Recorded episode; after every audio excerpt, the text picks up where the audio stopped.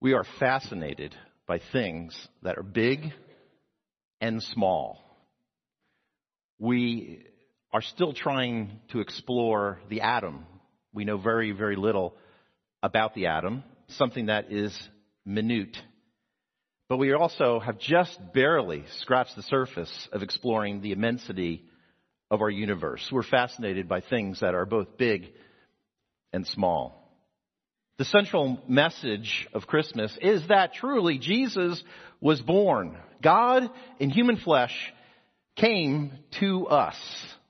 But the overarching picture of Christmas is that God showed himself. He revealed himself to us. In chapter 1 of Colossians, verse 15, it says this, that he is the image of the invisible God, the firstborn over all creation. And this is exactly what John said in his gospel to us in verse 18. He said, no one has ever seen God, but the one and only Son, who is himself God and is in closest relationship with the Father, has made him known. Today, there are three main points. Each has a very practical application because as we explore Scripture, we should always ask the question, what difference does it make? And it always makes a big difference. So, I submit to you this evening that we should allow Christmas to change, transform, and adjust us.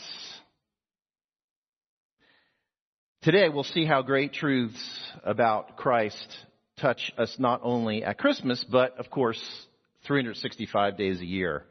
There are some important facts about Jesus. In verse 19, for example, Paul writes, For God was pleased to have all his fullness dwell in him and so Jesus Christ, just from the get-go, just from the most basic understanding, is that Jesus Christ is deity. He is God. He's the second person of the Godhead, the Trinity.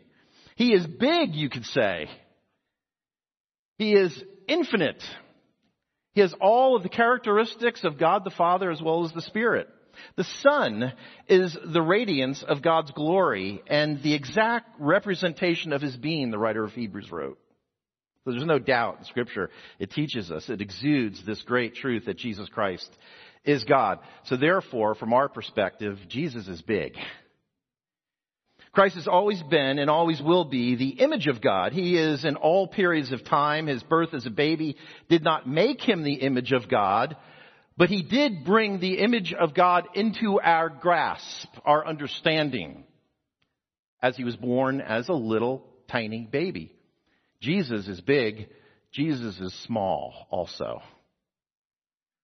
Jesus Christ is the light, as John calls him frequently.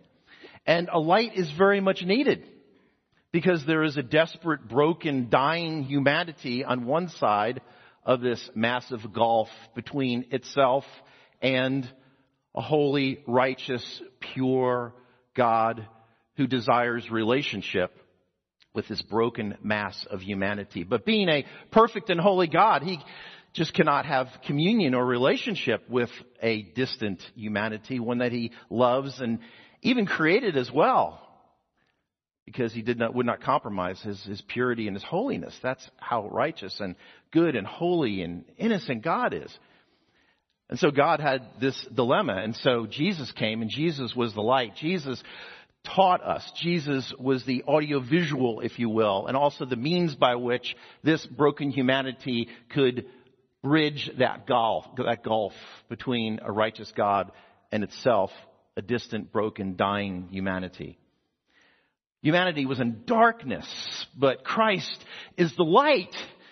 And so he communicates everything about the Godhead to us in this nice small package, this little boy that came, uh, that we can understand, that we can actually hold and comprehend and relate to as well. Man was apart and simply did not understand God. Mankind was in desperation.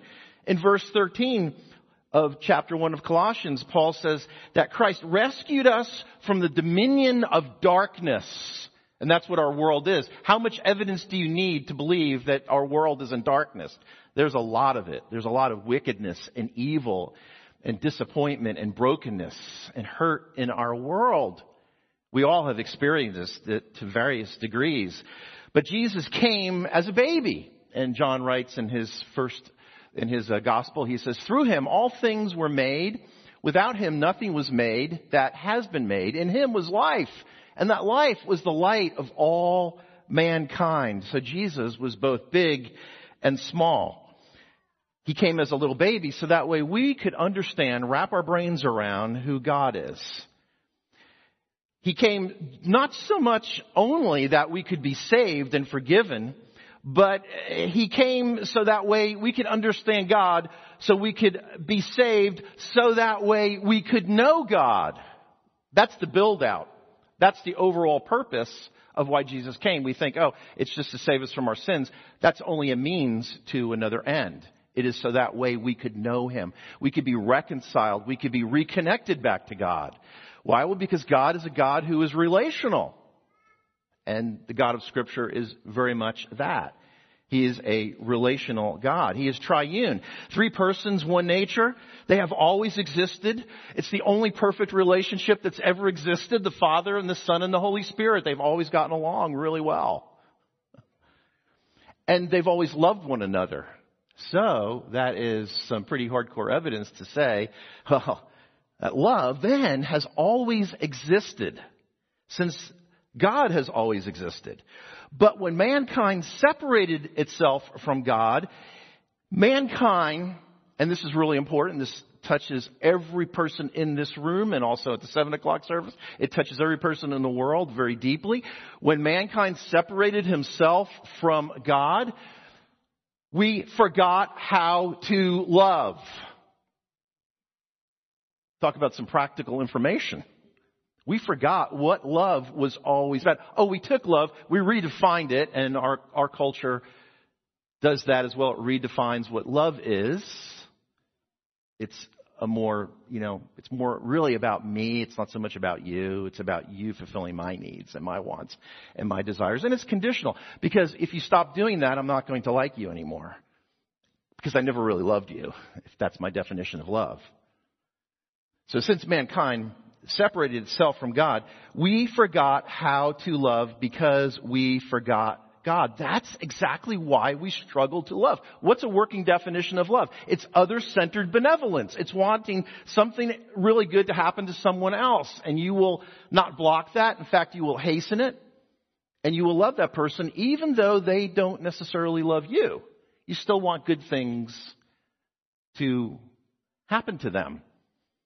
And so that's what love is. So two quick applications. One, to know God again allows me to do what we were designed to do. To get out of ourselves and love and be authentically other-centered. Other-centered benevolence. The most degrading force in the human experience is selfishness. The most liberating is love. A biblical definition of love, by the way. And the Bible is thick in that. Old Testament, Hesed love, faithful, loyal, loving kindness. New Testament, agape love, the highest form of love. Unconditional, other-centered benevolence. Faithfulness.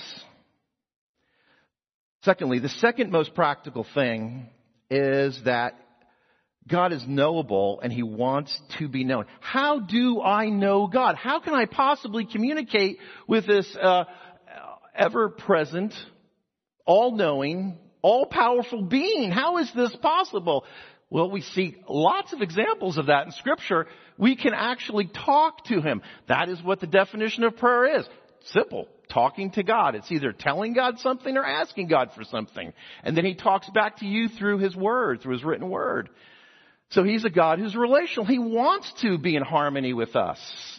We're the ones that are the issue. He's not the issue. He provided a means by which we could be reconnected to Him. We just have to accept that means. So the second most practical thing is that God is knowable and He wants to be known. It's not just knowing facts about Him, although that's really helpful, but it's also knowing Him. And this really is, it breaks down to the central message of Christmas that mankind can know and experience God. And that is done through Jesus Christ. Jesus said, I am the way, the truth, and the life. No man comes to the Father but through me. Because believe me, if God the Father knew a different way to reconcile mankind to himself, he would have done it rather than experience the horrid death of his only son. So Jesus makes this exclusive claim that he is the only way to the Father.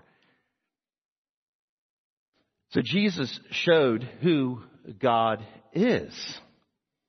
Um, and so we have to allow ourselves to be changed, to be adjusted, to be transformed to what that truth is. Not make up truth for ourselves, but rather accept what the truth is and recondition, adjust, transform, change ourselves to that truth.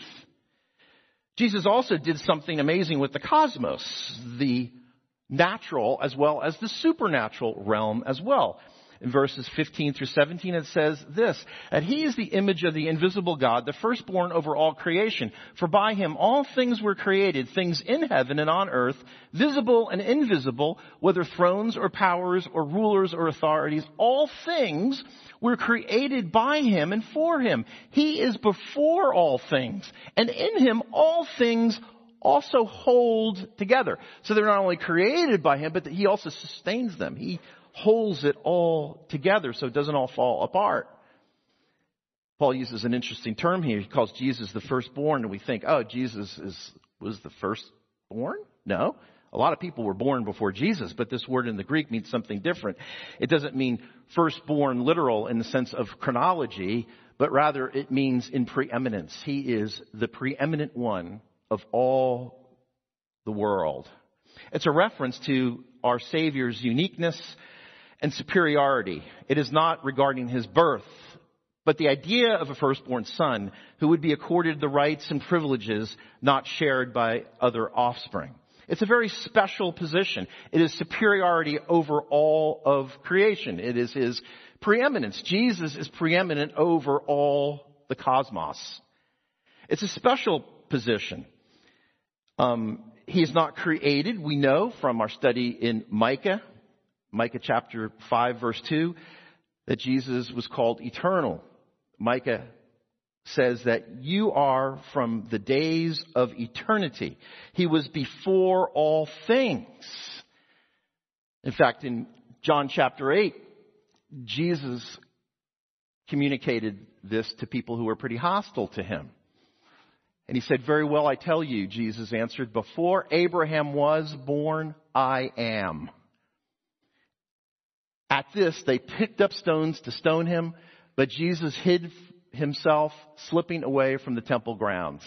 And the reason why they were going to stone him, why the Pharisees wanted him gone, why they wanted him executed, was because basically he was saying that he was deity. Because he called himself the name that God gave to himself in the burning bush with Moses much time before. But whether it be at a burning bush or in a crowd of Pharisees, God calls himself the same thing. He says, I am. In Hebrew, anihu. In Greek, ego eimi. I am. This is what I will call myself. No one makes up a name about God. No one gives him a moniker. He is the one who establishes who he is. And so Jesus existed way before Abraham, and here he calls himself eternal. And so this means two things. First of all, it means that nothing else defines who God is but God himself. What he says and does is who he is. The second characteristic of calling himself I am is to show his place in all time and all events. He is not confined to time, whether it be past, present, or future. Jesus takes on all of these characteristics in this relatively short passage. He is the designer. He is the builder of everything. He is before all. He is eternal. He had no beginning and will certainly have no end. And he is also the one who sustains everything. This is who Jesus is. This is how Paul the apostle describes him in Colossians chapter 1. But while as a baby Jesus was passive, in his God nature, he was always thoroughly active. Jesus, you see, also interfaces with creation. And so Jesus showed who God is, and then Jesus also interacts with creation in that to get things going, he creates it, and then he also sustains it as well, and he's been doing it forever and ever. Eternal on both sides of the timeline. So Jesus interfaces and interacts with creation. Christ is active. In fact, you could say that Christ is thoroughly interactive. Through our communication with Him, we can actually change things if that is God's will. And so, for example, Moses was there with the nation of Israel who had just committed adultery against God through the creation of an idol, a golden calf, and God wanted to just, just uh, thoroughly destroy, wipe out Israel, justifiably so. But Moses stood in the gap, and Moses repented for Israel. And so God changed his mind, and that's because he was operating with a different situation on the ground. And so God changed his mind. And so our prayer can sometimes change God's mind. He's an interactive God. Things are changeable. He does answer prayers. Secondly, life is more than what I see with my five senses. It's because he says here, for by him all things were created, things in heaven and on earth, visible and invisible.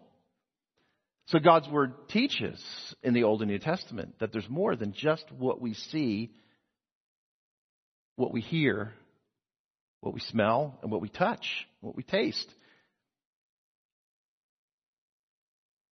It is a spiritual realm as well. Right now, I believe there are thousands, maybe hundreds of thousands, maybe millions of angels in this place. And I believe that thoroughly because the Word of God tells us that angels do exist. And so life is a lot more than what I see with my five senses. There is a spiritual realm. And so we have a purpose and a plan and a design and a hope to life. It is not haphazard. It is not arbitrary. It's not luck. But it's also not totally predetermined. Your will does make a difference. Your desire to know God and experience Him and follow Him makes a huge difference. So Jesus inter- interfaces with creation. He's active. Maybe not as a baby so much, but certainly in his deity. He's always been thoroughly active. Thirdly, you and I can enjoy creation, but not worship it. Uh, there's something much higher than us, than us. There's uh, creation itself gives evidence for him and who he is and what he's done and what he's capable of doing as well. So Jesus shows who God is, and Jesus creates and sustains the creation, but it also intimately involves us. Jesus, you see, is both big and small, and we know if we have a drop of humility that we're pretty small too. But he cares about us. In fact, John tells us, and Paul also chimes in and says the same thing, that God loves the world. But God so loved the world that he gave his only begotten Son. But God demonstrated his love to us in this, that while we were yet sinners, Christ died for us. He loves the world. But we are not lovable, but He loves us anyway. And so He cares about the intricacies of life. He cares about us. He also intimately involves us who are His redeemed people, those who choose to follow after Him. In verses 18 through 20, Paul wrote this. He says, And He is the head of the body, the church. He is the beginning and the firstborn from among the dead, so that in everything he might have supremacy. For God was pleased to have all his fullness dwell in him, and through him to reconcile to himself all things, whether things on earth or things in heaven, by making peace through his blood shed on the cross. And so he is our head. He is our leader. He is the firstborn of the dead. Why? Because he died for us. That was the sacrifice to show that God authentically and forgave, uh, and completely forgave us. He is the fullness of God.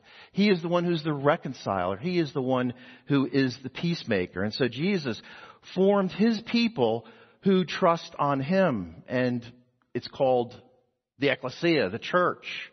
All those who desire to have faith in Jesus and have salvation and relationship with Jesus Christ. So we are part of something much bigger. Hell, we might be small, but we're part of something really big and something that's going to last forever and ever and ever. And this is why Jesus is also, in a very practical, everyday sort of way, he is the ultimate answer to all of our problems, all of our challenges, all of our opportunities, all of our aspirations as a person. And we get forgiveness and we get righteousness from Jesus. But He is also the source of our value. He is the source of our meaning and purpose in life. He is the source of our deepest relationships in life. He's the source, my friends, of, of our stability and also our peace. So the grace never stops. The gifts continue on. It's more than just being forgiven and getting saved, although that's the entry portal, you could say, to the receiving of all of his other gifts that he wants to give to us so badly. So that way we could be made whole. Thirdly, the purpose of life we learn when we know Jesus. The purpose of life is not to educate propagate, accumulate, and deteriorate.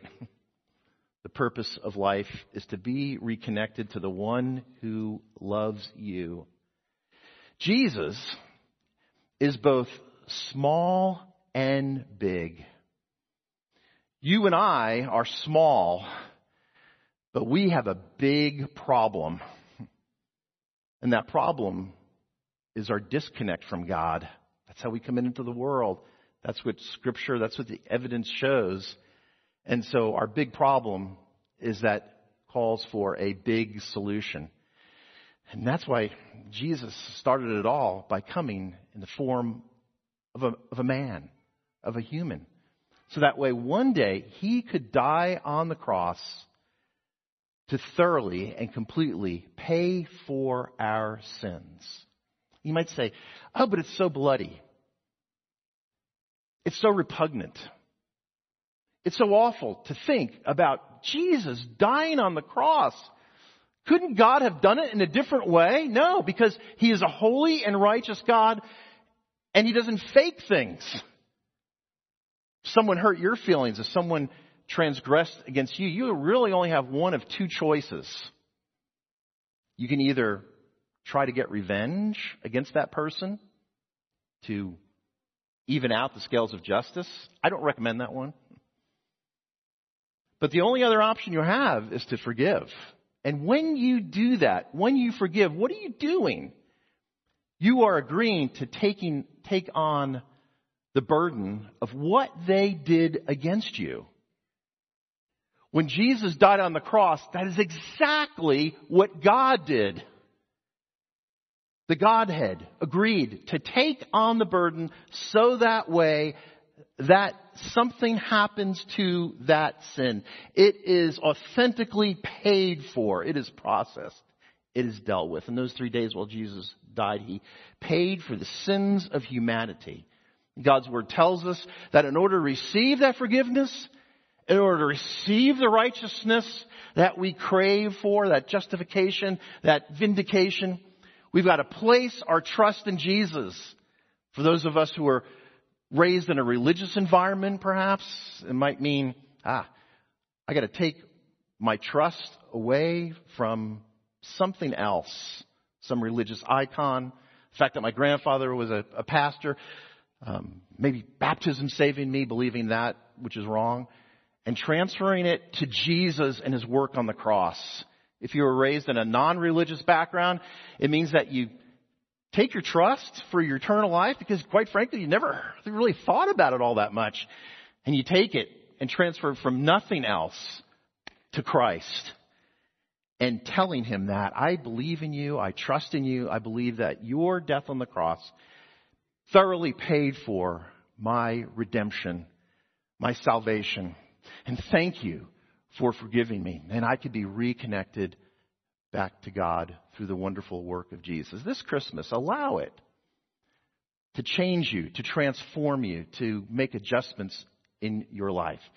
And to see that Jesus, in his deity, was, was and is big, but in his humanity was small enough for us to wrap our brains around and understand that this is a God who loves me and went through the trouble of coming from perfection, coming from the heavens to this broken and fallen place and loving me enough to die for me. This Christmas, trust in Jesus as your Savior and choose to walk with Him. Let's pray. Father, we come before you and thank you for Jesus and all that He has done for us and all that He continues to do. Father, I pray that we'll want to know you better and we'll also want to make you known. It's more than just a slogan, it's a lifestyle. So I pray, Father, that we will treat that seriously and desire to know you better in this Christmas season. I thank you for all who are watching, whether um, here physically or through live stream. I even thank you for the angels who are here observing this as well. And we pray that the angels in heaven will rejoice as people transition from being sinners to saints. We pray this in the name of Jesus. Amen.